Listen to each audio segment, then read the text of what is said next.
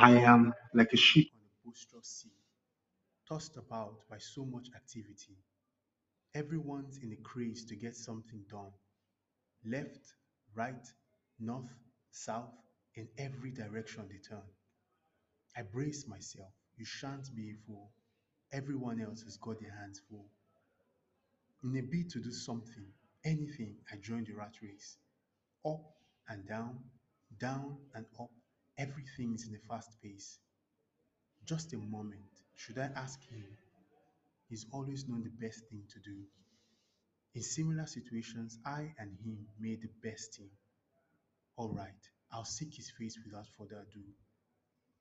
You are to do nothing, he says. This is the only thing I assure you that pays. I have something wonderful in mind. Trust me to lead as though you were utterly blind. I knew it. This way came not I at first. It would be just about your agenda. That is how I felt. My hesitation nonetheless, I momentarily agree. After all, what is there to do? Let us wait and see. But when time appears to be running out, I tell myself maybe I'll use my clout. But wait, let me ask him again. He should know by my time I am running late. You've done enough, he tells me. Just wait. Wait and do nothing. This is hard, sovereign Lord.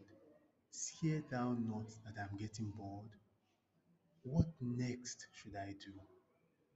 Should I act like poor Saul, who for the people's will lost all? Or like Father Abraham, who initially stumbling, later trust utterly without fumbling? In the end, his life wasn't in the least fulfilling. Those who trust in you are never put to shame. Even though momentarily I see not my gain, whenever you are ready, I am. I want nothing save your plan. An echo from my thorax.